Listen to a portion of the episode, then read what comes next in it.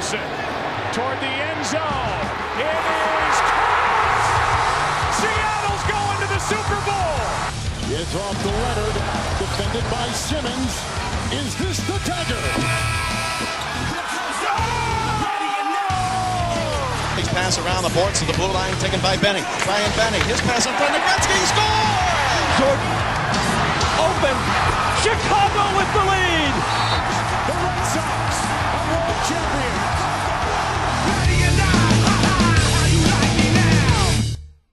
Hello and welcome to another episode of the ASI podcast with your host Darren and joined as always by Ian the Dynamo Kelly. Uh, we have an action-packed show for you this week. We have the first weekend of NFL action is done and dusted. Uh, we're going to be re- reviewing the biggest storylines from the first weekend. Uh, we ha- have, of course, more NBA action to talk about. We have more NHL action to talk about. We have some managerial changes to talk about as well. But Ian, more importantly than all of that, how are you? I love how you always ask me that, Dara. I'm very well. Uh, Excellent. as I always answer, even if I'm not, I always answer that. Um, Yep. But I actually am well this week, to be fair. Um, no back pains, no nothing, no aches from from gym work or anything. Um, I should actually say also, Ian the Dynamo Kelly, now famous off the TV. Oh well, we won't say that. I should be saying that now, shouldn't I? Yeah, well, look, Yeah. no, no, it's uh, no. I got nabbed for a little for a little thirty second gimmick deal with like, you know, the the the local news station. Don't mind that. That's Yeah. all bollocks. You know, actually, you know, now that you mentioned that, what's after coming into my head because you're a you're you're a fan of the show too.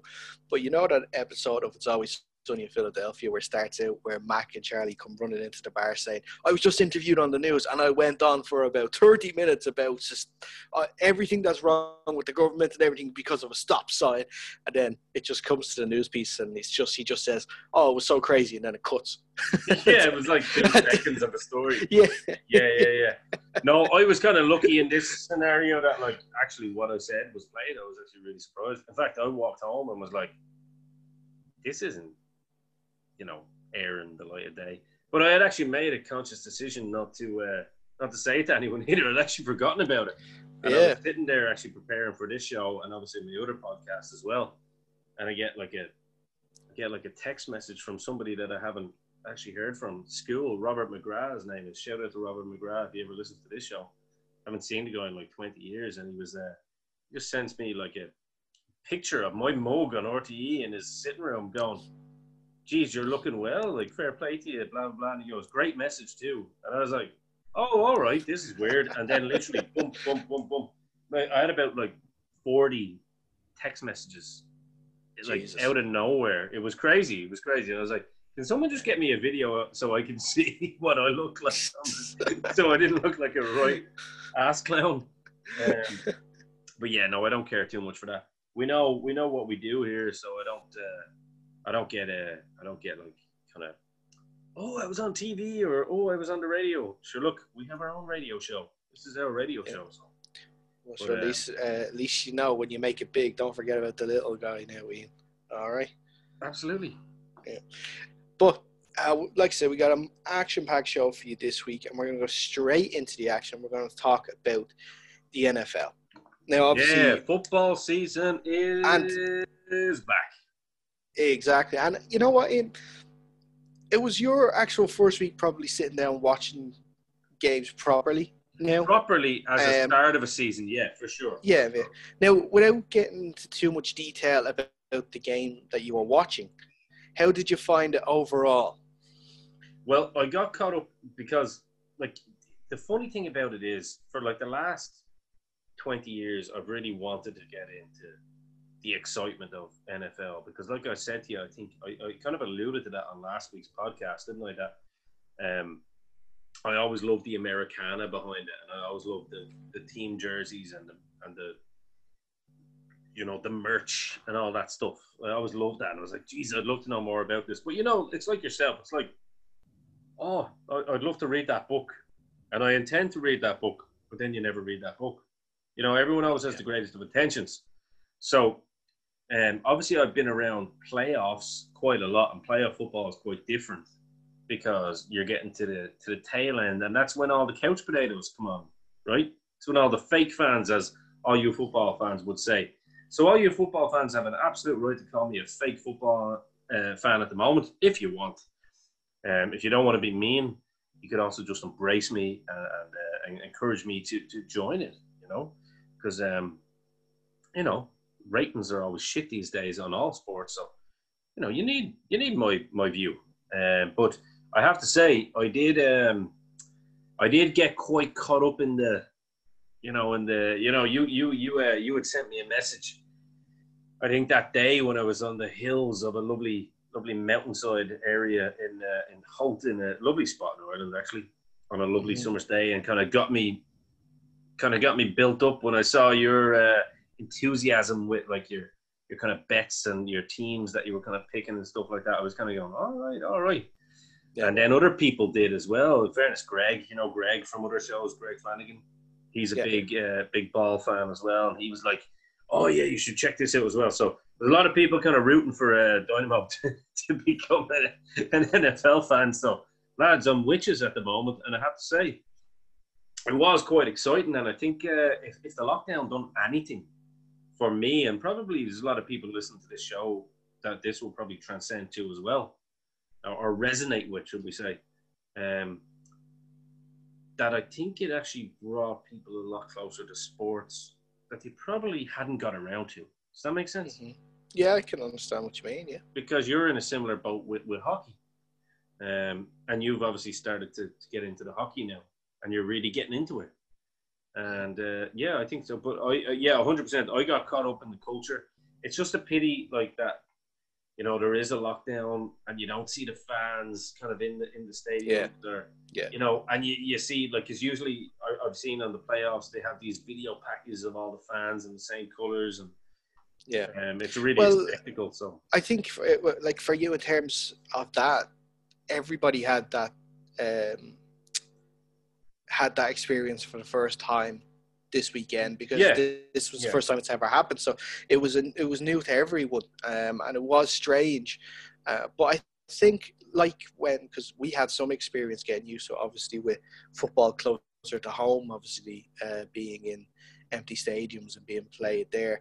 I think we sort of had we got accustomed to it quite quickly. But I think yeah, I think uh, for me, about after the first about half an hour or so, or maybe maybe even a little less, we'll say twenty minutes. I think I got used to the fact that there was no fans there. Um, now it might be different this week because um, obviously it's well established on the show. I'm a Seahawks fan. The Seahawks were playing away from home last Sunday, just gone. They'll be playing at home this Sunday, and they're known for their for their fan following and for them filling the stadiums and if being one of stadiums in in the NFL and we won't see that this Sunday. So that's that's going to be a weird thing for me to see this coming week. But um, I think yeah, that, like there was some games um, like the the Colts and Jaguars game had uh, I think about twenty percent capacity and then the Broncos, uh, Denver Broncos, and the Tennessee Titans game on Monday night had uh, the same. Uh, all the rest of the games had no fans. So OJ was there. OJ was there. OJ was there too, was he? There, he was at the Colts game. He was. Did he drive his Bronco? I have a feeling he might have. He might have. Okay. well, let's actually start with the games because, in fairness, you did a yeah, no, and it's funny because if I can get excited for it, you know, in this lockdown without fans, then quite clearly, you know, when fans are back, I'm gonna I'm gonna really love it, you know, even more so as well. So exactly. Um, I think we're, we're, we're going to start with the games though, because I think you you picked out five games, haven't you? So yeah, so I with this yeah, I've picked out five games that we that we'll talk about, and similar to uh, previews where I did my five word predictions, I'm going to do my five word review on each game, and then we'll go in a little uh, in a little more in depth with the analysis about the actual game itself. So we'll start off with the Colts and the Jaguars, uh, and my five word review. Trevor, who? It's Minshew's house. So Jacksonville Jaguars beat Indianapolis Colts 27 to 20. Uh, Gardner Minshew threw 19 of 20 for 173 yards and three touchdowns. He did not throw an interception. He only missed one throw, 95%. Uh, uh, 95% success rate with his throws. The first quarterback in NFL history to have a 95% uh, pass accuracy rate and uh, throw for three touchdowns on the opening day of the season. Unbelievable for Minshew. On the other side of it, with the Colts, Philip Rivers, uh, 36 of 46 for 363 yards. Uh, so almost so uh, double Minshew's yards, but he had one only one touchdown pass and two interceptions. Um, it's it's it's an unbelievable um, unbelievable result on Sunday. One that I don't think anyone saw coming. Um, no, I, I, only saw it. I only saw it coming purely because of uh, obviously everyone. If they don't know by now, but if, if no one does, I uh, I run a I'm a former pro wrestler, so obviously um, I have a lot of pro wrestling um, orientated Twitter um, mm-hmm. stuff, and I just got it from like Tony Khan. Yeah, with one of, of the owners, the Suns owner from. It was like the Jags have won. I was like, shit, man. I was told these guys yeah. were shit, but they won. Well, that's that's the thing. They, have been they've been stockpiling draft picks for the next couple of years, settling off their best players, and we thought it was going to be a tank job this year to get um, the top player in next year's draft, which would be Trevor Lawrence, who's a quarterback coming out of uh, Clemson uh, College. But if they are trying to do that, they, they possibly be replacing one of their best player on the team because Gardner Minshew, like uh, like I mentioned in the stats, unbelievable game. He, he was consistent enough. Now I'm still a doubter on whether long term it's going to work with him but we'll, we'll see. Like it's a fantastic week. Um, like Philip Rivers, though, uh, like I said, two two picks. Um, I had issues with the Colts in my review when I talked about it because of Philip Rivers, with his age, his arm strength, and I don't think it's yeah. there. Obviously, there anymore. I think it showed there. He it was a lot of checkdowns to his running back and I don't like his wide receivers weren't into one wide receiver he threw to a lot, which was Parris Campbell, and his other ones weren't uh, involved much in the game either. He got up and down the field, no problem, but when it came to actually putting it into the end zone, he had issues. So we'll see. Maybe he can turn that around in the coming weeks. Maybe this was just a once off. But I want to give it, terms, if I can, just before. Yeah. Sorry, before you get on to the next game, go ahead if you want. No, no, go ahead if you're ready. I'm done. I just want to give a couple of shout out actually on other teams. Um, a that I watched highlights to, but uh, Aaron Green is a big show, or sorry, a big fan of the show. Um, he's been a big fan of my other shows as well, Dynamos Dozen. Calgary native, um, great guy, and he's a, a Packers fan. And, okay. Uh, so there was a good so win. He'd be happy. Him.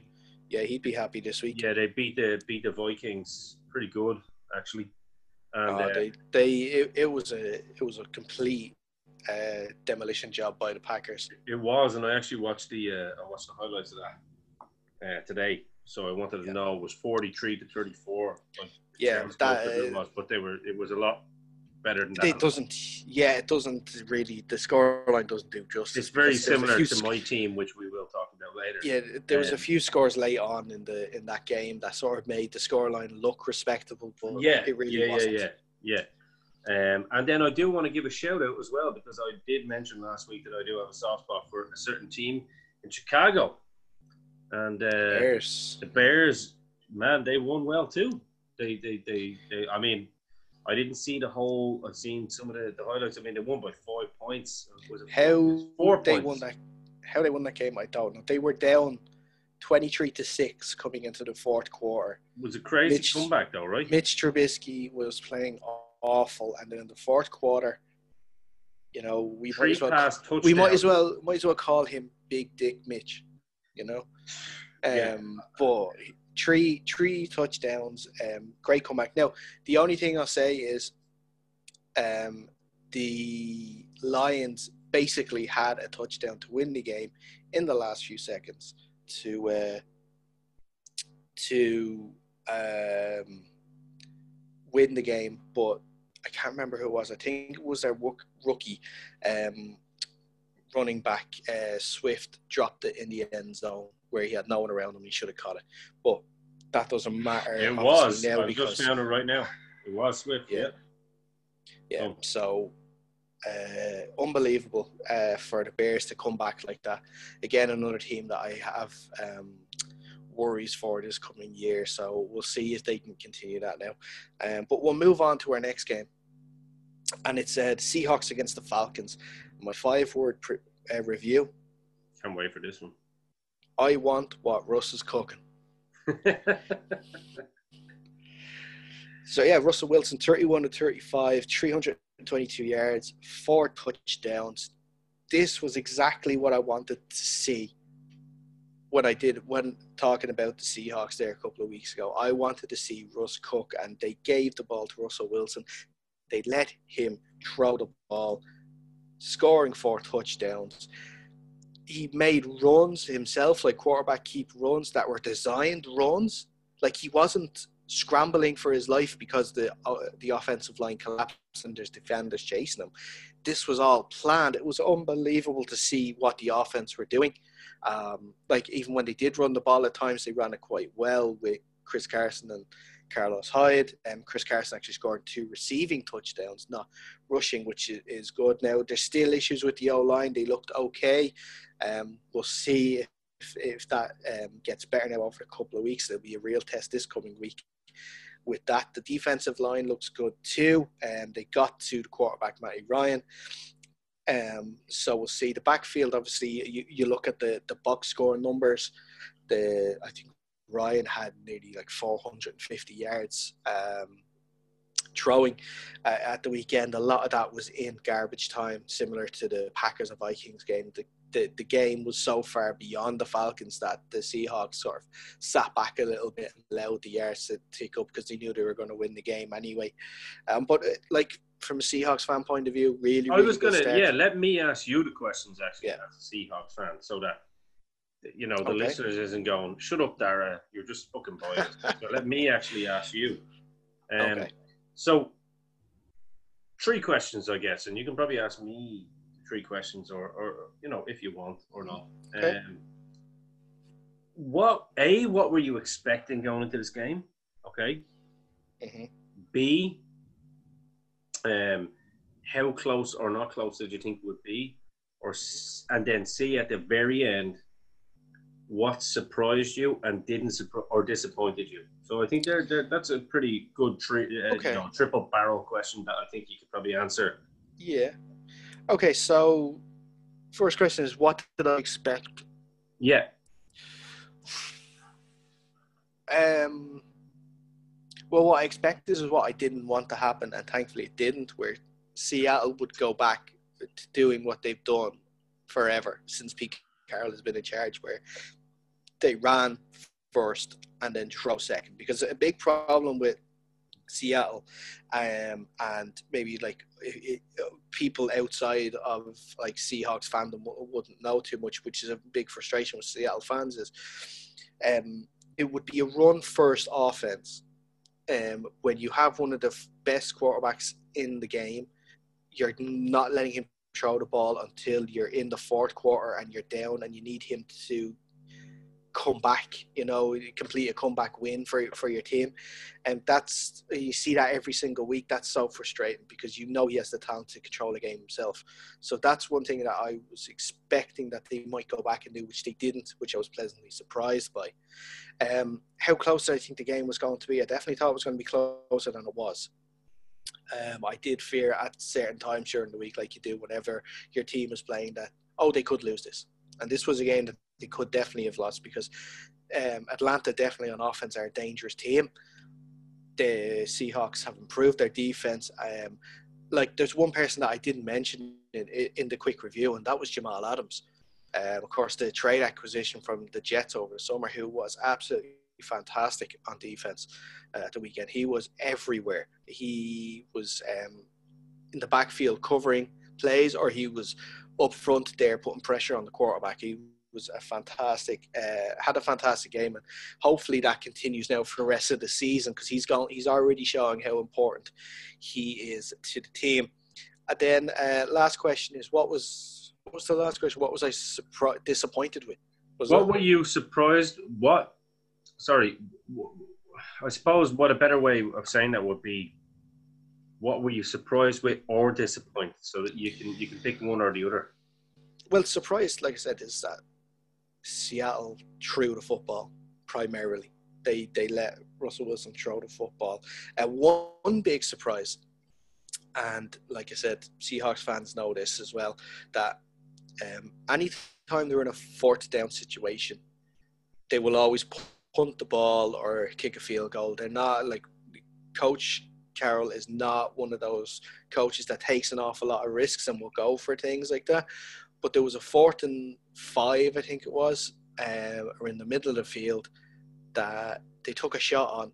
Um, Russell Wilson throws it deep to DJ Metcalf, touchdown, which kind of basically nearly pretty much sealed the game uh, for for uh, the Seahawks. So that which that so that's the willingness to sort of go for ga- go for it as well was something that was very surprising and was a, a welcome surprise, I should say. Hopefully, it continues for the rest of the year. We'll obviously see this coming week.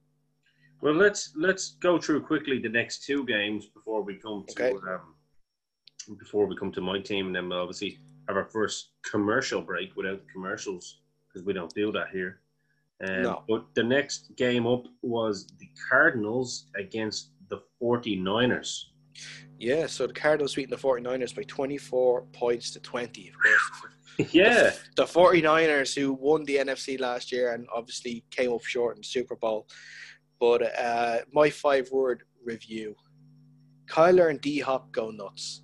So Kyler Murray, uh, his second year in the league, sort of like a second coming of Russell Wilson, the player who can throw the ball and can run if you need to. Um, DeAndre Hopkins, whose first game it was with the Cardinals since his trade from the Texans, 14 catches, 151 yards. They were so, so good, uh, the Cardinals. The 49ers, on the other hand, were not so good at all. Um, so it wasn't wasn't sunny in San Francisco. it definitely wasn't sunny in San Francisco. It was rainy. It was terrible. Jimmy G struggled, and obviously he had no wide receivers to throw to, which is a big problem, I think, for uh, San Francisco. Now I know that just tonight, actually, uh, the night we're recording, they've actually signed Mohamed Sanu, a veteran wide receiver, to the team, which will help. Um, I don't know how much help he will, will be. He's more of an accessory piece. He's not the main man. Um, George Kittle went down during the game with an injury, and I think it almost sent 49ers fans into cardiac arrest because if you lose George Kittle and you have no wide receivers, you have no offense. That's it. You're done. So, otherwise, great win for the Cardinals. Really surprising. Sets up the division perfectly. Like I said in the review, the Cardinals are a good side. It was just a victim of the, the division that they're in. But maybe they're tired of being the victims and now they want to victimize someone. And it started with the 49ers this week. And what a great start. Yeah. Exactly. Great. Absolute great start. We'll And move then, on. Yeah, yeah, Yep. sure. I, I, I just figured I'd do it for you. Uh, Go ahead. Go ahead. You're setting me up. I'll knock them out of park. You Yeah, dude, absolutely. So we have the team that has no name, the Washington football team, um, formerly the Washington Redskins, obviously, um, came up against the Eagles, and um, it was a win for the team that has no official name yet. Yes. So, The what is the five-letter word for that? The five word review. review. Wentz eats the defensive line. Carson Wentz, quarterback of the Philadelphia Eagles. I know you're looking confused. I'll explain it for you now. Oh no, I was just uh, I was thinking of my own five letter word. I was like, we have no name. Smash. it's like doesn't matter. we still smash. Carson Wentz sacked eight times on Sunday from by different Washington defenders. Unbelievable. Eight times. I know that defensive line is beat up to hell. You're missing Dillard, Brooks, and then Lane Johnson was a was a surprise omission there on Sunday too. So that defensive line is vulnerable and uh, they're they're like a, an animal in the wild that was hurt, and now the uh, the hunters that went after it and they're after finding it and they are feasting on that carcass, which was Carson Wentz at the weekend. Do you believe that the Eagles will soar evermore, or is it? Is it? I think they got they've got they've got they've got their wings clipped at the moment, and I doubt they could have them broken completely if they don't get this offensive line sorted out.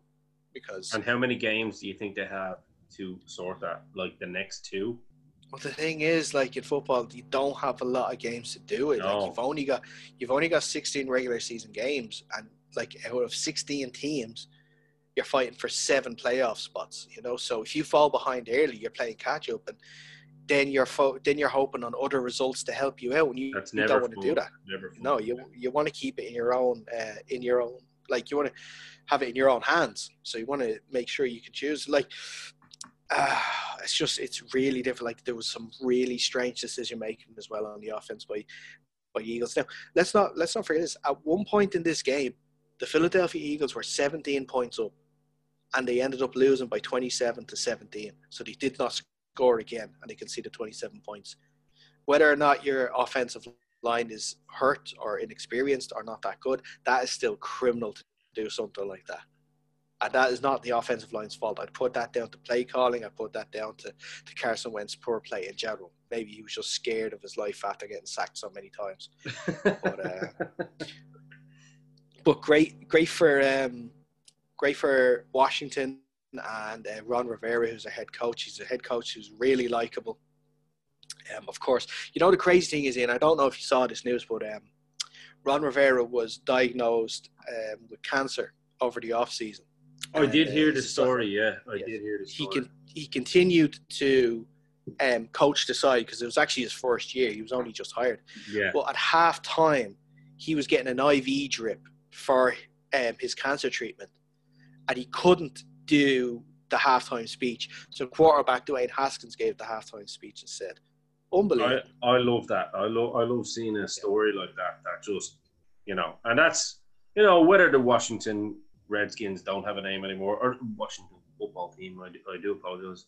Um, that's that's that's kind of irrelevant to that to that story. That's just Yeah. crazy. That's crazy. That's one of that's one of those like heartwarming stories in that sense. I love You it. know, I in love this, it. in, especially in the year 2020, you need something like that. We do. We need a lot more of those stories, which leads us on to the next game, which is uh, this is what we got one on Yeah. March. The Saints, the battle of the two old men, Drew Brees and Tom Brady, the quarterback battle.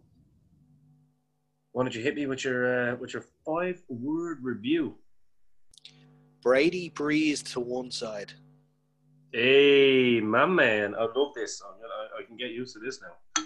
Yeah. Um, yeah. So, I suppose I'll start off with just a little bit of the uh, like the premise of that game as well. Obviously, was the battle of the old men. Obviously, Yeah. Um, three years in the difference, I believe, right? Um, Uh, yeah, 39 and Drew Brees is 42. no, other way around. Oh, so so uh, Brady's older. Oh, Brady's older. Sorry, yeah. Brady's older. Sorry. Yeah. Okay. It still makes no odds, but anyway. Um, and Brady, by the way, Brady's still sexy as hell for 42, so we'll, we'll, we'll, we'll throw that in there. You know, he's a good guy. Um, but but um, it was it was as you said, it was a battle of the two tired arms, shall we say? The Yep. two tired gladiators that have kind of uh, been the uh, well, one has obviously been the, the figurehead of his team for for the last however. And then one who is literally a legend and has moved on to pastures new for the books. Yeah. And it started off really, really well for um, for Tom Brady.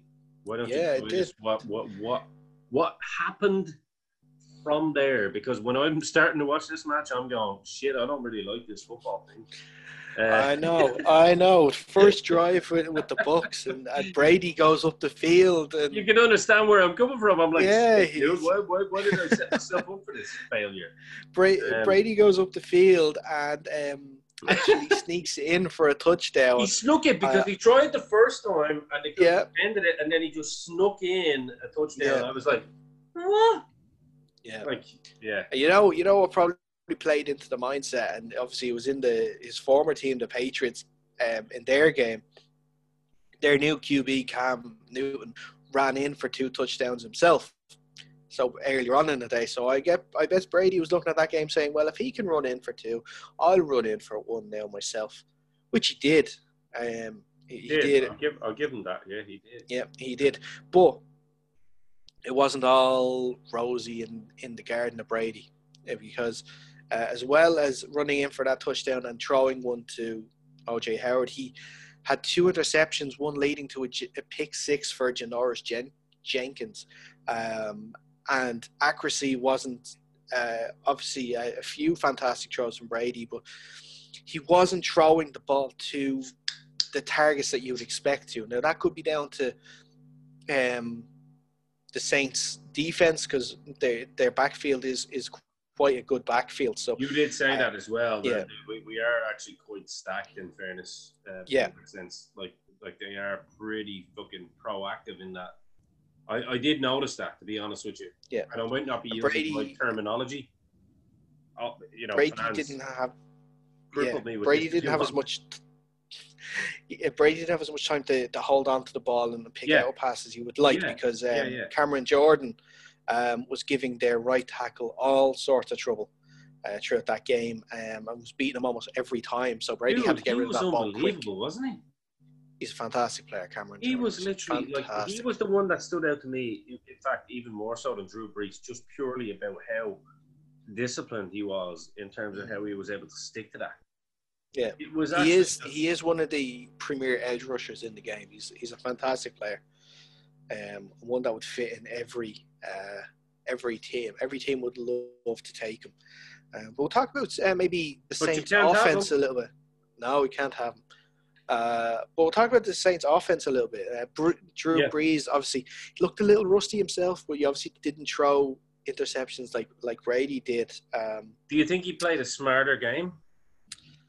Um, smarter game, yes. Uh, more because like he just he does he can't throw like bombs like he used to, obviously. So he has to.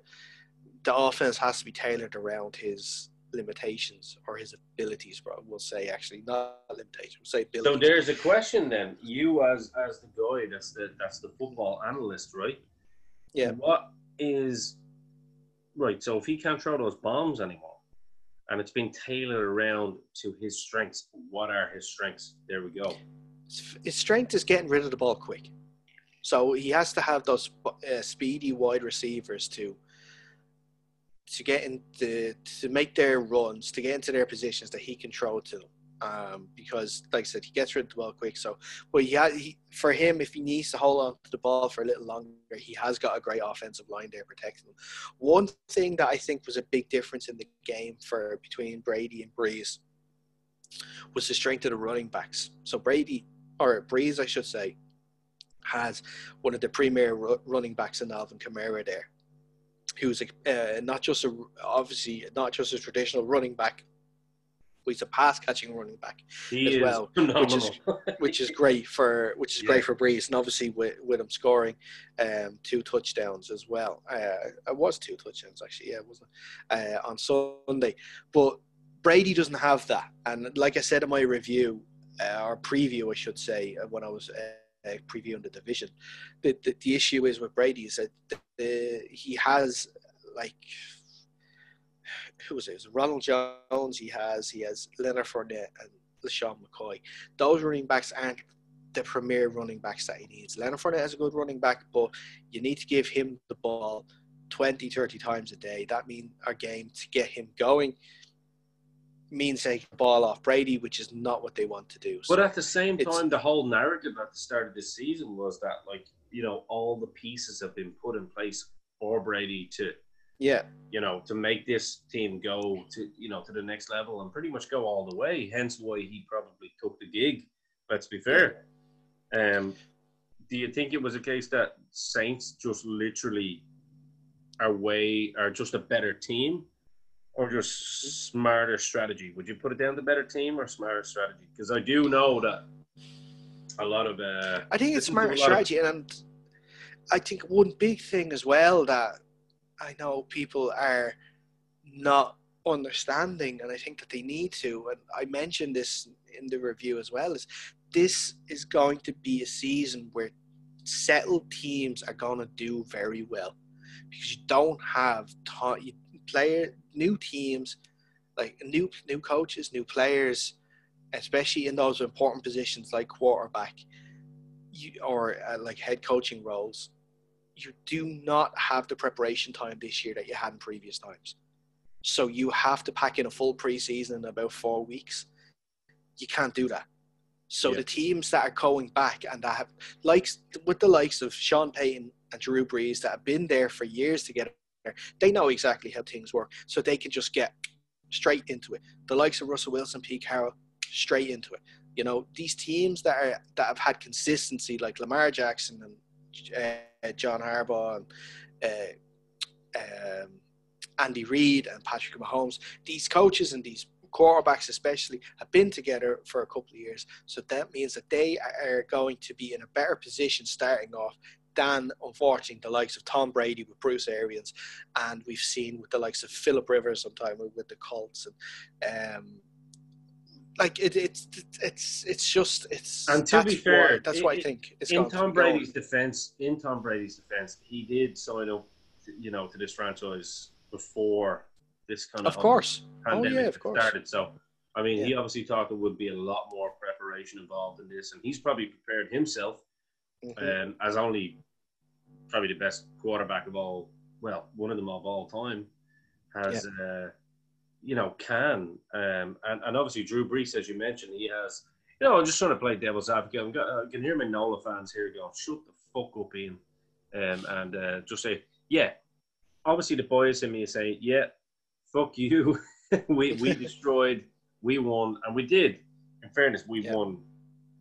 Like, you know, again, I think that's another one that the scoreline, even even at 23, um, for for the Bucs, it kind of um, flatters them a little bit because it did become a little bit of demolition. I did watch the game; it was uh, it was beautiful, and uh, I will watch many more of them. I think before Good. we get on to the next segment, I think it might be uh, we'd probably be remiss to kind of not mention how the highest paid player in the NFL uh, performed this week with uh, Mahomes because you did mention him there. Yeah. Well, Uh, uh, Mahomes got off to a, good start, obviously kicking off everything on um, on Thursday night. Seems like an age Kansas, ago now, yeah. last Thursday night now with the official kickoff against the Texans. Yeah, I think it, it, it was a really good game. It wasn't an, uh, like Mahomes masterclass explosion game, but it was a Mahomes consistent what you're going to get from him, which is um, a lot of throws, a lot of yards, and touchdowns. You know, so I like it. that's So, that's it. You know, that's all you need having to know. But Ian, there's one thing that you have to watch now this coming weekend, because I don't think you got a chance to. I think you only you, you only watched the Saints game live, didn't you? You watched highlights of the other one. I watched that live So and you- I watched highlights of most of the other games. Yeah. Yeah, you haven't gotten the chance to sit down and watch Red Zone yet, have you? No. That's this Sunday. That's I'm giving you homework now for this week. Your homework this week is to watch NFL Red Zone on Sunday evening. Okay. And and you did mention this to me before, so Yeah. yeah, I'm happy to do that. Yeah, it's like the equivalent of Soccer Saturday, but what they do is they take you to games that ha- where action is happening. So if the team is in, for if a team is on the twenty yard line or between the twenty yard line and the goal line, that's called the red zone.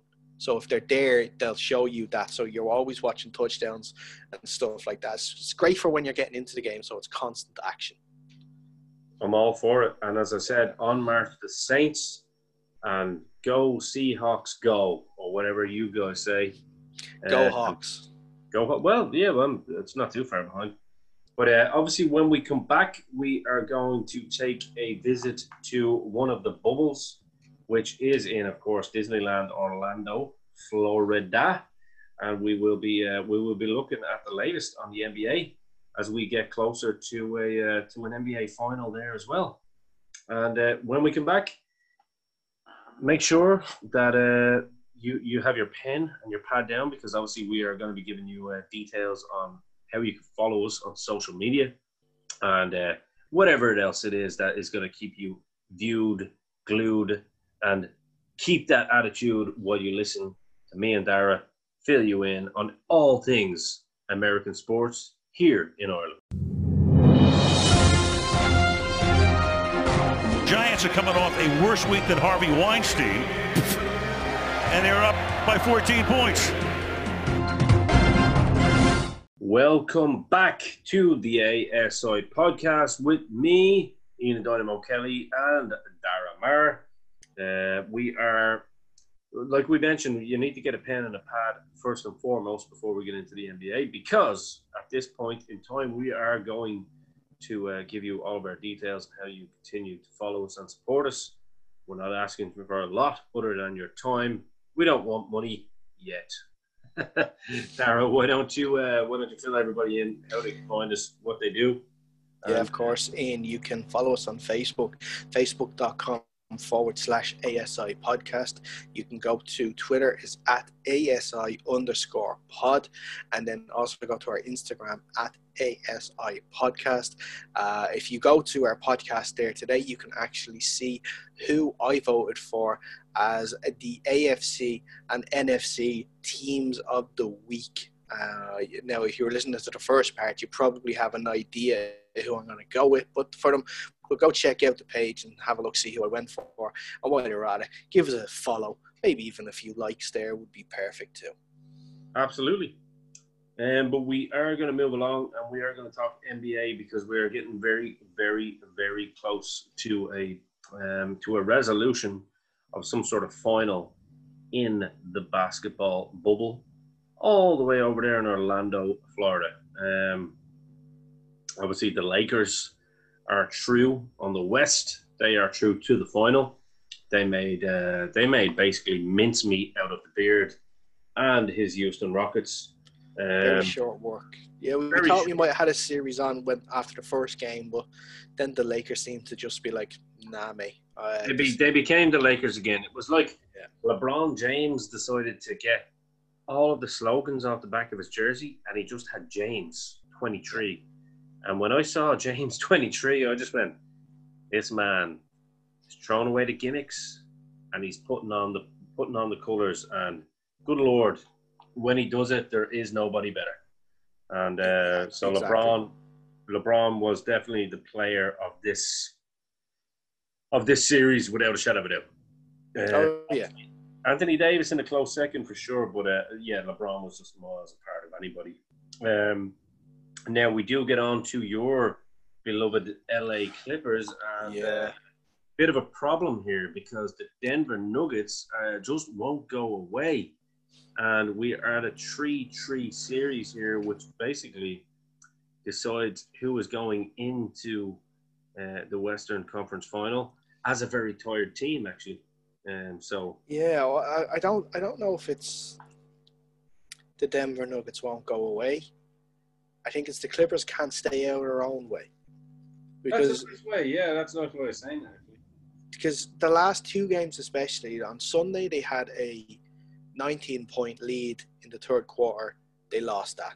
They had a 20 point lead in game five. They lost that. Like the, these, the, why why are you losing these leads? You know, um, I think I saw a stat there for the game on Sunday that um, in the like from the point on when they were 19 points down uh, then the nuggets outscored the clippers by like 64 to 25 like you just don't do that at all in any quarter of any game let alone the fourth quarter in game six of an MB, of a eastern conference semi-final. You know uh, they i don't know what's been going on. Like they they seem to be playing well then this stuff has been happening. Um What's happening like, no, Kawhi? I mean, we've all we want Kawhi is Kawhi versus Kawhi still, yeah, Kawhi still carrying the team, but his his shooting is at fifty percent. He's uh, for this series, so he's not been as accurate as he normally is. Obviously, the well established, well established, I should say, issues with um, Paul George when he blows hot and cold, mostly cold.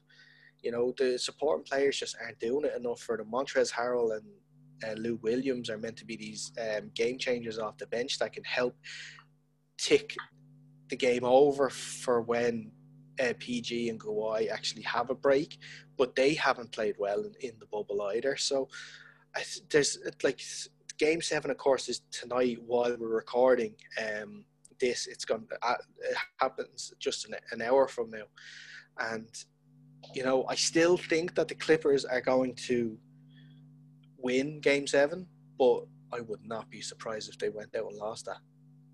It's this, funny because you mentioned uh, Montrezl Harris. I have a feeling that there's a certain Croatian that is now out of the bubble in the name of, of uh, Luka Doncic that is probably laughing. Isn't he Serbian? No, no, he's uh, Croatian. Is he? Okay. Um, but uh, you know, some people would say it's all the same, but it's really not. um, now Luka Doncic is Croatian and uh, Slovenian. He's Slovenian. We're Slovenian. both wrong. So we're both wrong. Yeah, we're both wrong. We're both wrong. So apologies to all of you Slovenians uh, that are, you know, that, that is your actual basketball hero, and we've just uh, completely um, put him uh, either of two ways. But uh, there's a certain Slovenian that's probably sitting back at home saying, "Hey, fuck you, Montrezl. Call me white boy. Well, you're not doing too well yourself, my friend." So uh, yeah, it's it's it's a strange one. All joking aside, um, I, I I fully expected it to to at least get to four two, and um, the fact that you know the the Clippers have not that have allowed it to to even get to a, a three three. I kind of fear for the Clippers tonight, which by which time when people hear this show, and um, we will obviously have a resolution in the Western Final, and you'll know whether it was the Nuggets or the Clippers. But I really feel that in on this occasion that the, the Nuggets, if they can just actually get to a Western Conference final, I think they will feel that if they can get there to meet LeBron and Co, that they've they've done a hell of a job. You know. I, yeah, they for sure. Uh, for, for sure. Now, they, of course, they are third seeds, and they're third seeds for a reason. I understand that, but there was still a narrative yeah. that, like the, the, the, Nuggets. I mean, let's be fair. You know, you know, you as a fan, you're gonna you know you're going to plant the excuses firmly on the ground before before the result is finished. Well, you know they were third seeds, but they weren't. No, it's, it's not in any that. of these podcasts previously. So let's be in terms of in terms of a matchup, it's sort of been a nightmare for them in terms of uh, trying to find someone who can look after uh, Jokic because yeah. there's been no one yeah. that's been able to defend Jokic at all in this series has Jokic been the best player of the bubble consistently? It's it's a fair question. I'm not saying that he is or has been, but it was a question that was posed today on the NBA uh, platform, and I. It's an interesting one. I, I I think maybe someone like a Jimmy Butler may just outshine him. I think. I personally believe it's Jimmy Butler for me. Um, however, as we speak, um, the Boston Celtics, who again nobody expected to even be in an Eastern Conference final initially, um, are now leading the uh, Miami Heat in, in, in the first game of the series. So it's it's um, it's been a very very strange one. And I mean, of course, people are going to come up and say, "Oh well, whoever wins this, there's an asterisk on it." But I think when you know, when you're talking about teams like uh, Boston in there, who were the third seed, but let's be fair, they were the third seed by a little bit of a distance behind, you know. Um, yeah. You know, it's like saying, "Oh, well, I came third, but like I lost by, you know, hundred yards." It's like, come on, you know. Well, it's like it's like Man United finishing third in the season, just gone, you know. Yeah, you Man know? United and Chelsea came third and fourth respectively, but like they yeah. finished, you know, mountains of points behind the, the, the top two. So um, it, it is. So I mean, a shout out to the Celtics and obviously us as Irishmen, we will always have a soft kind of spot and affiliation with the Celtics. Um, and you know, I think if, if the Celtics were to win it, I mean, I'm I'm rooting for whoever wins this this game personally. Mm-hmm. Um, even though I do have Lakers jerseys as well, I do like the Lakers as well. I do like the Lakers. I'm not gonna lie. I'm just uh, I'm enjoying you know the season. My team is is long gone, so uh, Yeah. I have no kind of a vendetta here. But yeah, I mean, I can you know if it was if it was a Denver Nuggets Lakers Eastern Final, I mean, it's got to be the Lakers that have to win this, right? For the sake of because I mean, surely, surely we can't have two number three seeds as the NBA finalists in the bubble. Well, look, crazier things have happened. Absolutely, absolutely. Like, and I mean, it, it it's kind of. I mean, for me, I, I do think the Clippers will persevere tonight and will just get it over the line. Um, I think you, you know, it is up to the likes of. Um, it is up to the likes of George and it is up to the likes of Leonard to really kind of step up now. And if Yeah. the likes of Montrezl wants to actually come in and actually finally contribute something, that would be great too from a. This is the thing. Like, do you do you want to win this championship? Yeah, If you do, you win this game. Simple as. There's no like we'll get them in the next game or anything like that. No, this There's is it. It's do or die. It's do Yeah. or die. Um, but I suppose is there anything else you want to add to the NBA bubble there? No, like I said, the the uh, the Celtics and the Miami Heat playing at the moment. Now, I think there's been some interesting developments in terms of coaching changes. There's been a few uh, coaches now that have decided to leave their teams since being left in the bubble. Uh, so uh, Alvin Gentry lost his job with the the Pelicans. But we've also seen that 76ers, uh, they fired uh, Brett Brown. Houston Rockets, Mike D'Antoni is, is going as well. He's leaving. We've obviously talked about Steve Nash with the with the Nets being appointed there. Yeah, so there's been a lot of coaching changes uh, in the last week or so, especially. So uh, we'll see who, who gets who gets those jobs now. Especially with the Rockets, is an interesting case with the with the likes of obviously Harden and Westbrook. Will they have a say on the new coaching hire? And what, will the new coach actually want them in their team? You know, he might want to move them on. Well, the Mike D'Antoni one is a very interesting one because that would be a coach that I would take ahead of Steve Clifford for the Magic. If Clifford were to leave, that's that's. Uh, I want to make that. Uh, I want to make that abundantly clear. Um, it's not that I think D'Antoni is a better coach. I do technically think he might be a bit of a bit of a better coach for some of the style of play that the Magic could play with the young Yeah. players that they have.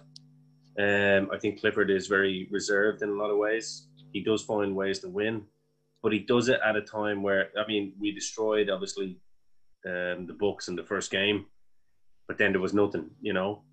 Um, I think there's a style of play that a lot of these young players, the likes of Markelle Fultz, um, Jonathan Isaac, God bless, you know, please make him come back soon. To be honest with you, um, for his own sake and his own career. Um, and then there's lots of uh, there's lots of other players. I mean, we do have a uh, we do have a kind of a, a core of older players also. I mean, Evan Fournier, uh, Vucevic as well. Still think Vucevic on his day can be, along with Jokic, Jokic um, the best kind of big man, best center, you know, in the game. I think when he when he's when he's playing like he did against the Bucks in all of the series, as you would agree. I mean, he was actually the only standout. I think Markelle Fultz was another standout in that series as well, which I kind of said to you, Fultz is going to be the guy. And um, was just Yeah. guys like Fournier, who I have on my jersey. Haven't given up on Fournier, but uh, yeah, I, I, I do.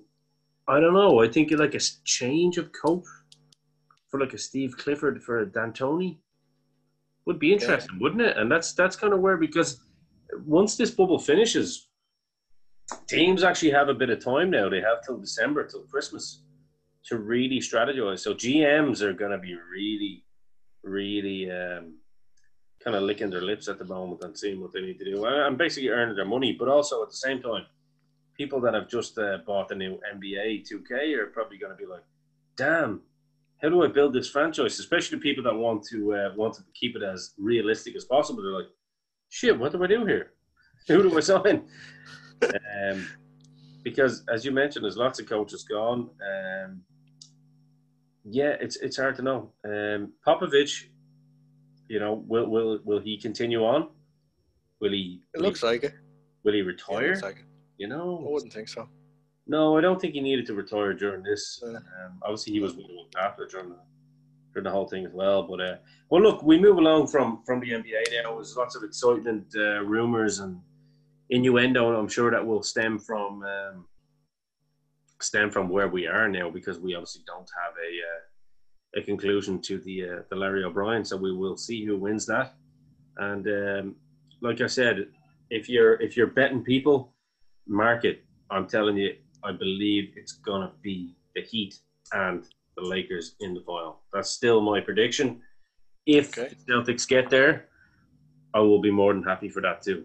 But I think it will be the Lakers and the and the Heat in the final, and it will be uh, hopefully the Heat that um, you know tells LeBron, well, thank you, but uh, now we've got Giannis on board, and I think if the Heat do get to the final, I think that's where you're going to see Giannis go. Okay, that's an interesting call. So, like, if it is the Heat and the Lakers, maybe the winner gets Giannis as well. That's also well. a very good. As yeah, Larry yeah, O'Brien. yeah, yeah. We kind of stumbled on that point, didn't we? Yeah, well, there you go. That we could have just stumbled on that by uh, by accident. But doesn't that that be maybe a conversation for uh, when we have Casey Kiernan actually back on because we, said we'll get him on before the start of the NBA final. What does So, Casey know? Huh? I can't wait for him to hear this. What does Casey know? He knows a lot more than Uh, us. But in he, he knows a lot more than us for sure. definitely does. Yeah, we love Casey. By the way, if you, just before we do finish on the end of this, as I said, we always do say it and we always plug him. He's a good guy. Casey Kiernan, AM Hoops. Um, Casey Kiernan on Twitter at Casey Kiernan, AM Hoops. And of course, AM Hoops on YouTube. Um, Yeah. Absolutely phenomenal content if you want to, if you want to kind of, you know, indulge yourself in kind of trade rumors, free signings, um, you know, Hair- coach- live haircuts. Live haircut, yeah. He shaved his head. He put his money where his mouth was when he said ball ball wouldn't get past 16 points, I believe it was, wasn't it? Something like that, yeah. It was something silly anyway, but uh, Yeah. we thought it was true at the time as well. So we're lucky that we didn't uh, get involved in that bet. So Casey Kiernan, AM Hoops, check him out. He is your boy. He will be back once we get a uh, once we get a, a- definitive uh, conference um, Conference winners. a, leg- a legitimate Larry O'Brien Trophy final. That's that's what we want. We, we, we uh, but we will move on. Obviously, but before we do, we will take a quick break. And when we come back, we are going to finish up with hockey. And Dara has some questions to pose to me about the situation in Calgary and with my beloved Calgary Flames. So Oh, don't yeah. you dare. Can't miss- wait to put you on the hot seat. Absolutely, I'm ready. Brodie going to the goal. Lindholm to the middle of the shot block and shot scores! Matthew Tkachuk! What a goal! Tkachuk settles it down, but it's stolen back by Shed. Right in front, short, stopped by Rittich. Rebound, Rittich stopped that too. Bozak on the rebound. Shot five, Anderson shoots, stopped by Campbell. Rebound, Tkachuk scores! What a night for Matthew Tkachuk. Speaking of pace, Johnny Gaudreau all the way around the net, centers it, then he And you're welcome back to the third and final part of the ASI podcast with myself, Darren Maher, and Ian, the Dynamo Kelly. So we've talked NFL, we've talked NBA. Now it's time to talk a little bit of hockey, talk a little bit of NHL. We have gotten uh, one finalist of the Stanley Cup. That, of course, is the Dallas Stars, the uh, heel of the piece, you could call it uh, so far because well they're not high on Ian's Christmas list because they defeated unfortunately the Calgary Flames in the first round and now they're not high on my Christmas list because they defeated the Golden Knights just last night in overtime to win the series by four games to one uh, and to make it to the Stanley Cup final. Uh, so, Ian, we have the Tampa Bay Lightning and the New York Islanders currently playing their uh, game five. The Lightning are 3 1 up in the series, but they are 1 0 down so far in this game against the Islanders. Do you think tonight is the night for Tampa to win this and go through? Yeah, I think so. I think you know with, with these games we've seen that they're big scoring games with the Islanders and, uh, and the Lightning. So I don't, uh, I don't, you know, we, we all know the Lightning are my kind of second team um, especially within this within these finals. Uh, I think, I think, you know, we've seen kind of a weird trend. What's really happened? I just want to go back to the Dallas Stars there. um, obviously, they went into that game with the Flames being, you know, they were the underdogs, and then kind of came out and and just persevered through a lot of dirty tactics, dirty play. And Perry as a as a center is a piece of shit. Um, just in terms of how he plays, he's, he's, he's dirty. He tries to hurt people. I feel he tries to hurt people anyway. You've probably seen that yourself with the way he plays with goalkeepers. He's always got the stick in. He's he's leaning in. Um, big junky looking heading him. I'm just not a fan of him, to be honest with you. And I know people are probably sitting at home listening, going, "Why don't you tell them how you really feel, Dynamo?" Uh, but that's how I really feel about Perry. I think he's a piece of shit. However, however, as bitter as I am, I'm also fair. Um, you know, players can players can get over that. You know, at the end of games, and so should fans. You know, and I think fans need to remember that fans can sometimes take anger uh, towards opposition players to a new level and wish all kinds of hate on them and stuff like that. Um, whereas you see the players fist pumping at the end and just kind of congratulating each other. You know, fair game, good tough game. See you next time. See you next year. Gonna shoot a poke into your teeth and hopefully knock them out. You know, but I wish you well. um, and it's the same. Same goes for Perry with me. Like, uh, but I think Dallas really do need to be kind of given a pat on the back as well. I think uh, coach needs to be given a pat on the back. They um, they went into this as underdogs. It probably favored them in a lot of ways too, and they've really kind of built a, like a, a camaraderie throughout this series now. Obviously, going in with the Vegas Golden Knights, which I thought was was a shoe in for for the final because they were just blowing people out. Um, turns out that what you said was true. I think messing around with the goalkeeper situation, I think it was a bit stupid. Um, I'd be surprised if coach keeps his job after that, or if he wants to stay after that. I don't know. I really don't know. Um, I mean, I don't think he should lose his job over be honest with you. Well, I, I don't think in, in terms of the, the series with, with Dallas, I don't think the goal like the goalkeeper rotation is an issue, but I don't think it was for this series. No, I but think- what it did do, was I think it was I, but I, poor shooting. But I, I believe it was systematic that they because they done that though. Because the Vancouver series, they were trying to play, you know, chess when there was no chess needed to be played. You know, Yeah, um, they were making moves that didn't need to be played. It was actually Vancouver that were making the chess piece moves, and they felt like they needed to. And I didn't feel that. Uh, you know, I still thought coming out of that Vancouver series, which was a very hard fought series, by the way, Vancouver actually over, you know, above and beyond, um, went went above and beyond, should I say, on expectations in that series. To be fair, um, and maybe that's what took a little bit out of uh, Vegas. But at the same time, that's not much of an excuse because Dallas had been in some pretty tough games before that too. I mean, the Calgary game with Dallas. I mean, they took out Tkachuk. You know, you'll get some fans saying, "Oh well, he got he got what he deserved because people don't like Tkachuk and they think he's dirty and stuff." And obviously, what happened uh, in the first game with Scheifele, uh, you know, that was purely an accident. But fans can't obviously always see past that and you know realize it was an accident. But either way, Dallas have had a hell of a run. Um, and I think, you know, they beat, you know, they obviously beat the Avalanche as well with Nate MacKinnon, who I believe is the best center on the planet. I, do, I believe Nate MacKinnon has overtaken um, Connor McDavid in that mantle. They're both pretty much the same age. I think uh, Nate MacKinnon is a year younger.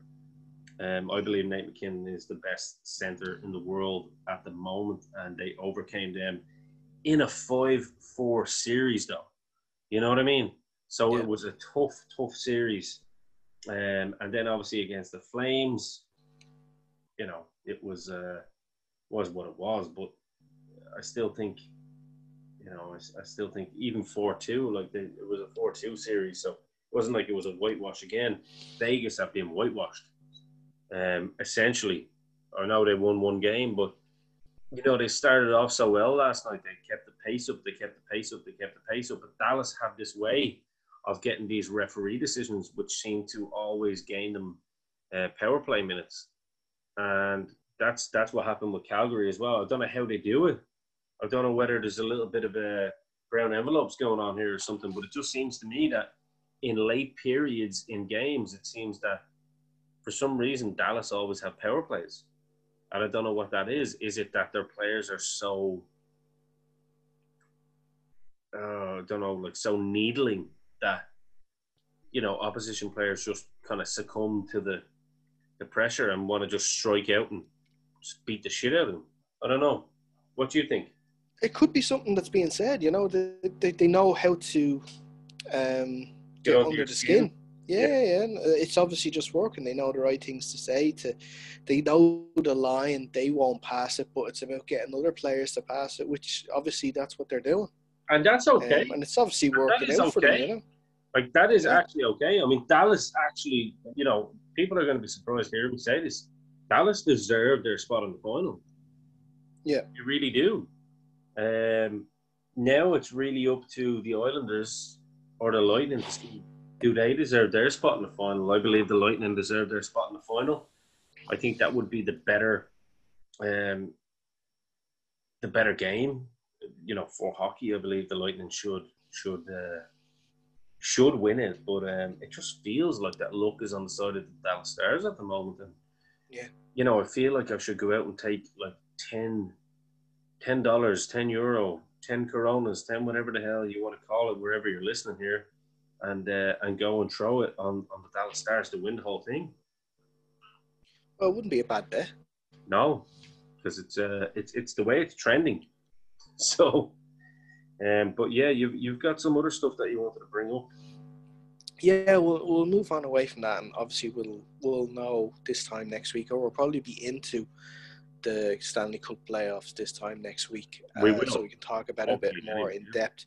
But, uh, but yeah, a little closer to your uh, your heart there, Ian. Uh, the Calgary Flames have announced Jeff Ward as their new head coach. Um, so, what do you make of the call? Uh, Do you like Jeff Ward as a new head coach, and what do you think he will be able to change uh, to make them contenders next year? Okay, so I've thought a lot about this, and there's a lot of uh, Calgary friends. I, I salute you all up in Alberta uh, as you come back into winter. Stay warm. um, what I've thought about this for a while, okay, and initially I wanted Jeff Ward out, as you know. Um, I wanted Jeff Ward out after the last game. I thought the goalie changes in that Dallas Stars game, having been 3 0 up, to go and lose 7 3, I thought was just a disgrace in any way, shape, or form. You know, in any sport, just, you know, and then taking Cam Talbot off to bring on David, David Rittich, only to bring Cam Talbot back on again, changing the goalie, it just wasn't a good idea. It, was it was a silly move, I do believe, but I also believe that um, he probably knows that too. I think where this all lies, and this is really the, the key point here, Brad Treliving is the, uh, the GM of Calgary, and he's been there for quite a while.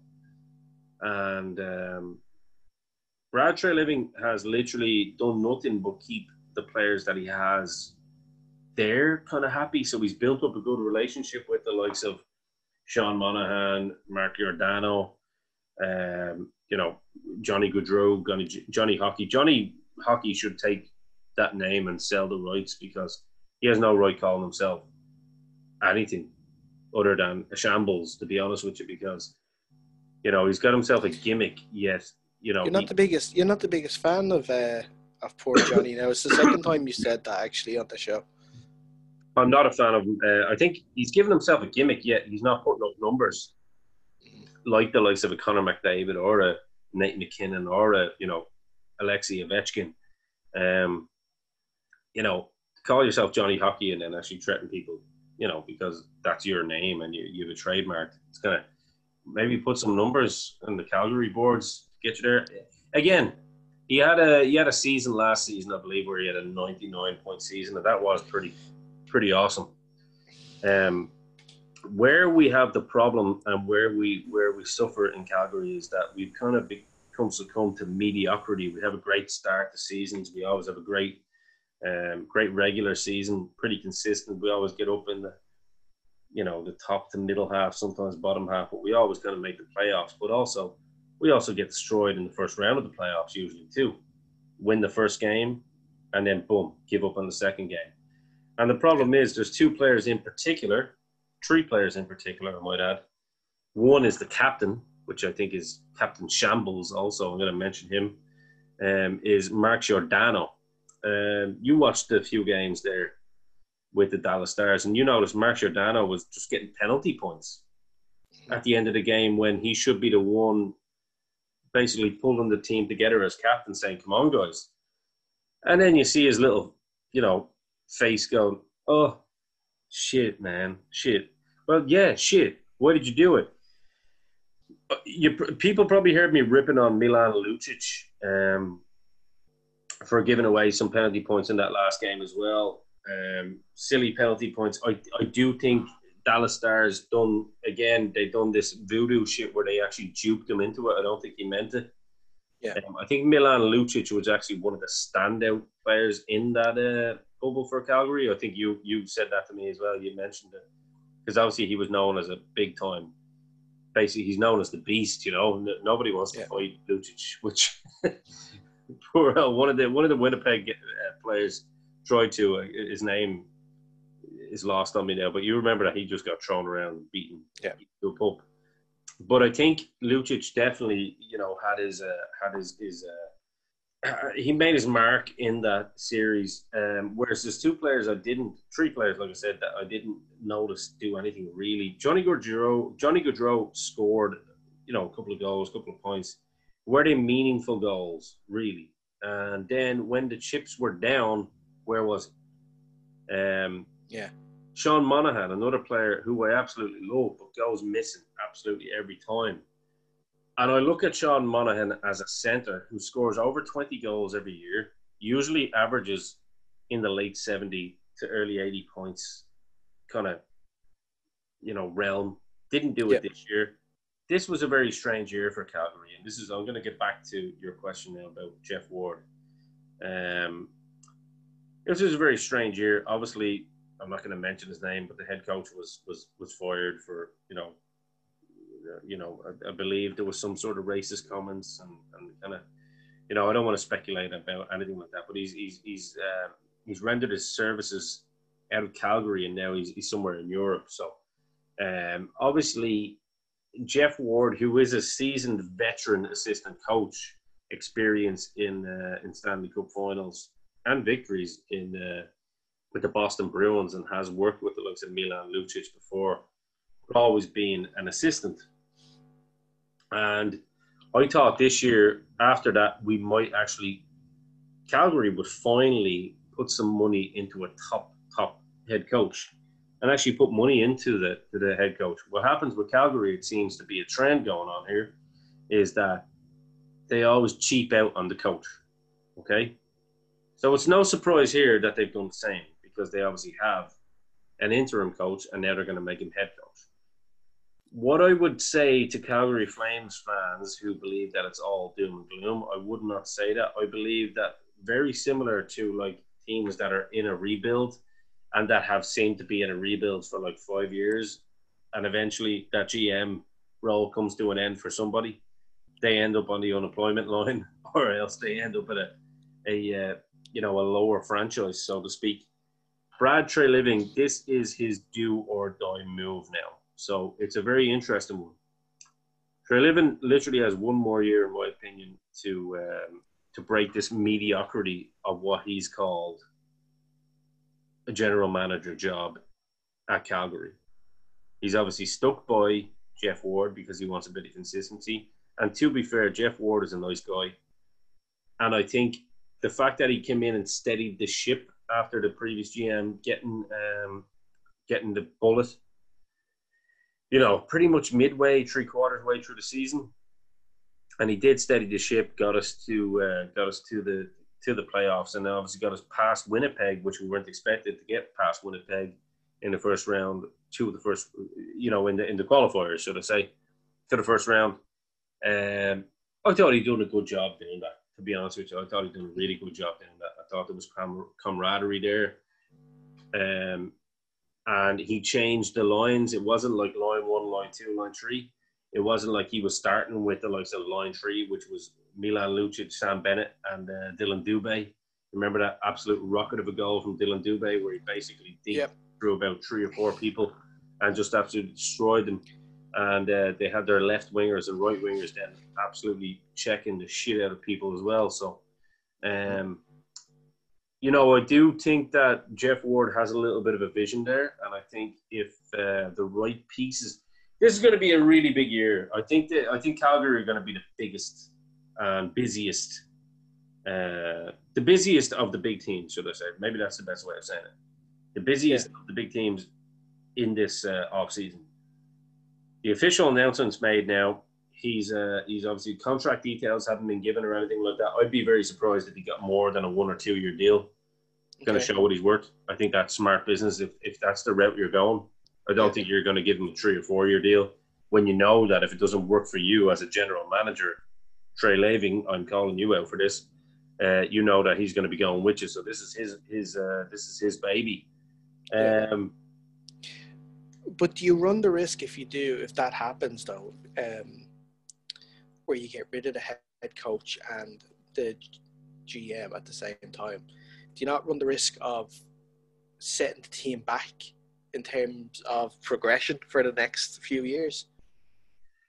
Um, well, we haven't Well- progressed in the last few years anyway, so I think um, I think we've been in a rebuild. It seems like for quite a while. Yet, to be honest with you, when you look at the, the players that we have on paper, we should not be in a rebuild. We should be at least a contender.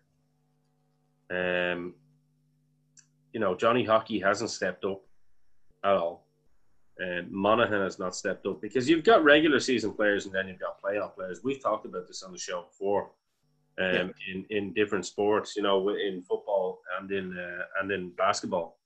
Um, these two guys don't. Out of the two, the lesser of two evils, in my opinion, is John, is uh, Sean Monahan. Yeah. I think Sean Monahan could be a really good player. He's a playmaker as well. He gets a lot of assists. He always averages at least twenty goals. Even this year, when he only had like sixty plus points, he still got twenty goals. So he's he's always there. Uh, He knows where the back of the net is. However, I do think um, Well, could could it be down as something as like obviously we saw in the in the Dallas series that one of the big misses for Calgary and was Tkachuk, and if he was playing in that series, like we could be talking about something totally different right now. I do agree with you, and I mean that is that is one hundred percent true. I, I think this is what where we get to Mark Giordano. You know, he's coming into his I think he's thirty six or thirty seven. He's been a great servant. I've got no problem with Mark Giordano. I actually quite like the guy. Um, I just don't see him as captain material. Um, Yeah. You know, especially when you know your team needs you and you're you're giving away penalty points in like you know the last seven minutes of a third period and allowing the opposition in, and not even by by a foul, by literally flipping the puck out over the hoardings, which you know brings you an automatic two minute sin bin trip. Yeah. Um, so like you can't even argue that one with the referee. Yeah. You know, you can argue. You, you know, Milan Lucic can argue that he didn't do anything. You know, in the scrummage in and around the goalkeeper, you can absolutely argue that. But if you actually flip the puck over to Hordens and you know you're giving yourself two minutes for what? You know. Um, so I don't think he's captain material. I do believe that the new captain should be Matthew Tkachuk, even at 23 years old. I do. Um, I think we've all seen the video, didn't we, where he was wearing a mask and he just flipped the mask down and walked out when he saw the team. Uh, I think it was after like the fifth or sixth goal or Yeah. something like that. He just walked Uh, out. Yeah, this kid cares. Um, I would I would do everything I can to to keep him as the core of the Calgary Flames because he's a left-sided uh, he's a left-sided winger. I believe you move Gaudreau on for some pieces this this uh, this off season. Um, there's plenty of teams that want him, and he's got plenty of uh, value. And to be honest with you, also he's only got one year left on his contract when you get to the end of this season. So this is the time where you can actually get some assets out of Johnny Gaudreau. Yeah. Whereas you're running the risk of running into next season, and he's got a year left on his contract, and he gives his shit even less. Yeah. Uh, you know, and uh, so. Um, I, I, you know, I don't hate Johnny Gaudreau. Don't get me wrong. I think he's he's a good player. I do like him. I just question his uh, heart. Yeah. And he's coming out saying all the right things now at the moment, but I don't believe it. I think uh, I think Matthew Tkachuk is the guy. I would give Sean Monahan one more year to, to see how he would kind of line up with someone like a Matthew Tkachuk on the left, and then possibly, you know, well Lindholm on the right is pretty good as well. But you know, depending on what trades they go for and what what um you know what what what obviously what uh what free agents they go for too. But I think Yeah. I like would- I know, I I know that you you are not too high on on Johnny Gaudreau, but he is still like the second highest point scorer that you have on the team at the moment. So whether or not he did perform in the series, he does perform for the team. I guess in the regular season, he he has, but.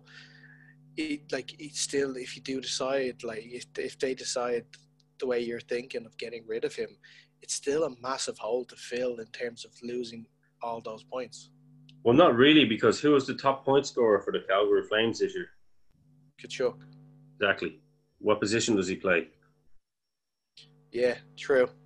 True. The hole is already But filled. like y- but like the hole is already filled. So technically, what you're doing is you're filling the second line hole by getting. That's what I was going to say. You still have like a second, third, and fourth line that you still have to you still have to have cover there for.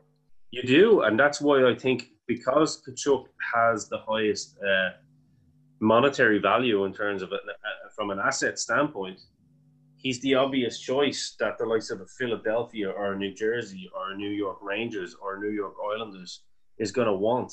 You know, um, there's talk that that Calgary want Taylor Hall because he's going to be a free agent this year, and Taylor Hall's a high scorer and left winger as well, and he's from Calgary. He's a local boy, Calgary Flames fan. I personally don't want him either because I think he's another. I think he's another Johnny Gaudreau. I think he plays what he wants. I don't know whether that would be different when he was playing for his home team. You never know. That's always a factor, I guess. You could probably agree with me on that. Well, would would right wing not be maybe a a position that you would look to sort of uh, fill because that, that that's, that's one that you're not getting a lot of production out of. Well, from what I can see from the stats, anyway. Well, Lindholm has been pretty good. I mean, last year Lindholm did play pretty well. But he's more of a centre though than a. No, Lindholm's a right winger. Lindholm is Elias Lindholm is definitely a right winger. He's uh he, he he he's not he's not strong enough to be a centre. He can be creative for sure. Okay. He's not a, he's down officially here that he's down as a centre, but if he if you're saying that he's playing right, right wing, then that's fine. and where's that? Uh, uh, hockeyreference.com. That's pretty funny actually, because Elias Lindholm is you know throughout his whole career with the Carolina Hurricanes has always been a right winger. But Yeah. if they want to, wherever they got that from, I don't know. But yeah, he uh, he's a, he's primarily a, uh, a right winger. Now don't get me wrong, that doesn't mean he can't play centre. You know, there's plenty of players that can play right wing centre. I mean, Matthew Tkachuk has played right wing in the past, um, and he's primarily a left winger. So that's Yeah. that's not really here nor there. I would agree with you. Um, we are pretty strong on the left hand side, and I do believe that the right hand side needs to be probably strengthened because Milan Lucic, again, a left winger as well.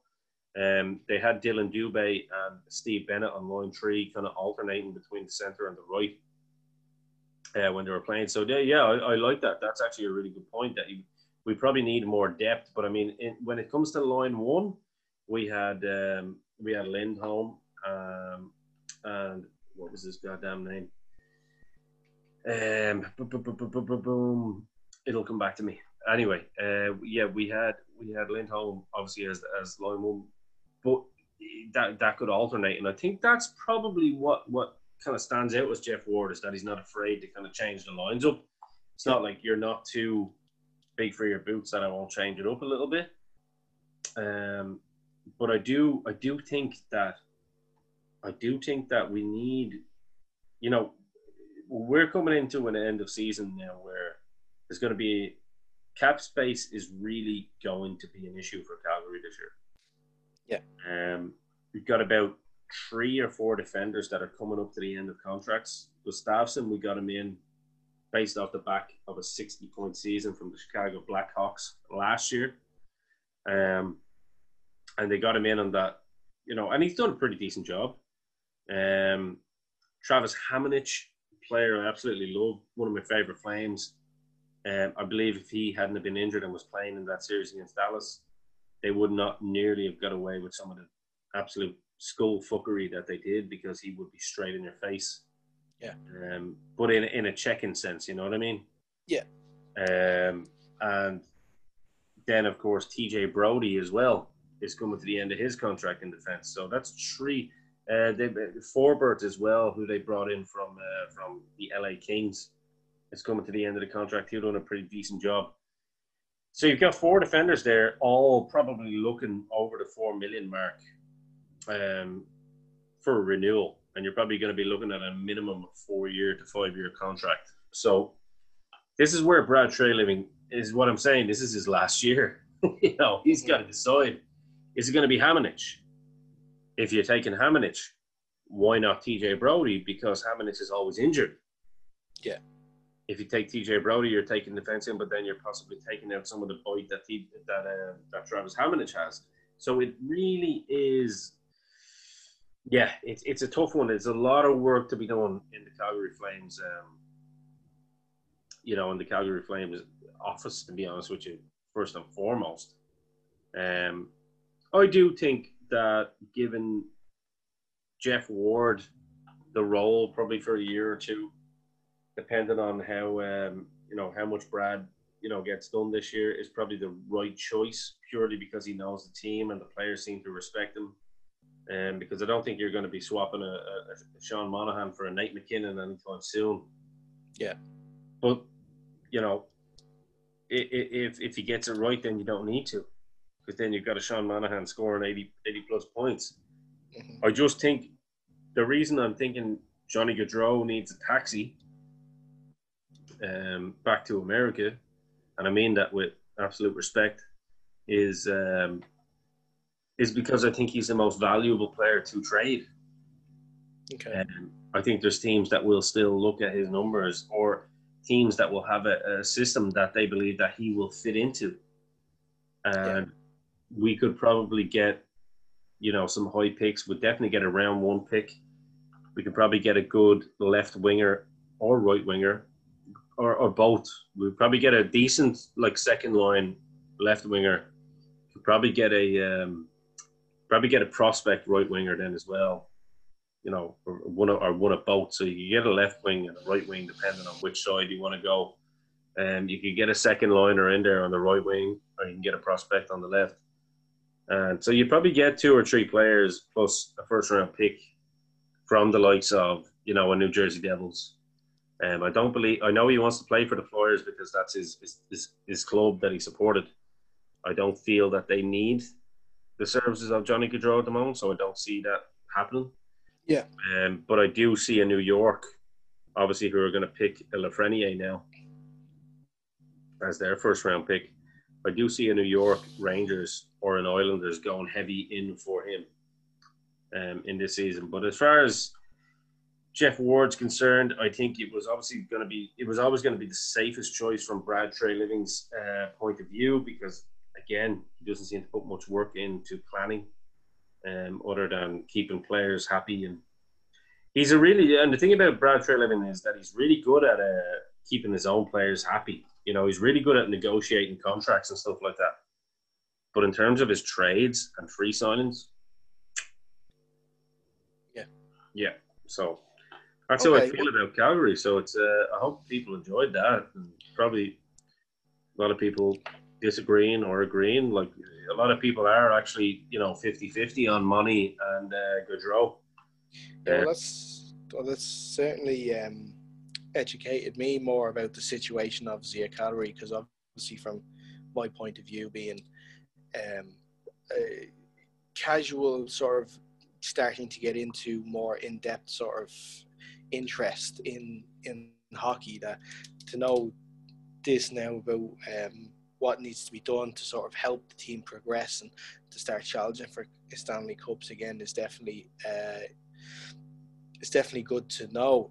Well, it's it's If there is- mediocrity. If I was to ask you a question right before we before we wrap up here, if you have a team in Calgary, right, who performs really well in the Western Conference, right, you know, this year maybe not so much, but last year, and then for the last, we have not. I, I believe it's in like I can't remember the exact numbers. And In the last few years, we have not got past the first round.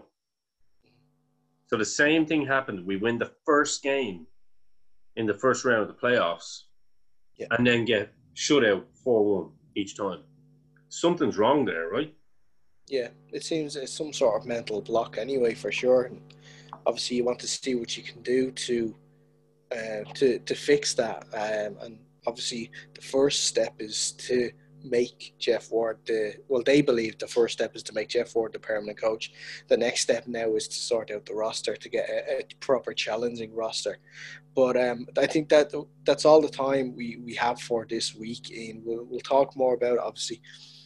Um, if any moves do happen in terms of trades, with especially with Johnny Gaudreau, like you're saying, we will be back next week. Hopefully, we'll have possibly maybe Casey on back in, uh, to speak about the NBA uh, finals uh, when we know who we'll have. Uh, just looking at there, actually, the first game of the Eastern Conference Finals actually going into overtime between the Celtics and the, the Heat. So it's been a really a really good comeback from the Heat, especially in the fourth quarter. But Ian, as always, thank you so much for coming on to the show. Uh, if you want to follow us on any of our socials to let us know if you agree with Ian's view on what needs to change with the Flames, or if you agree with our views with the basketball or the NFL, you can get us on Facebook, facebook.com forward slash ASI podcast. You can get us on Twitter at ASI underscore pod. And then finally, you can get us on Instagram at ASI podcasts. Give us a like, a follow, give us a, a, a favorite if you can too, which will really help us along. But until next week, we will speak to you later.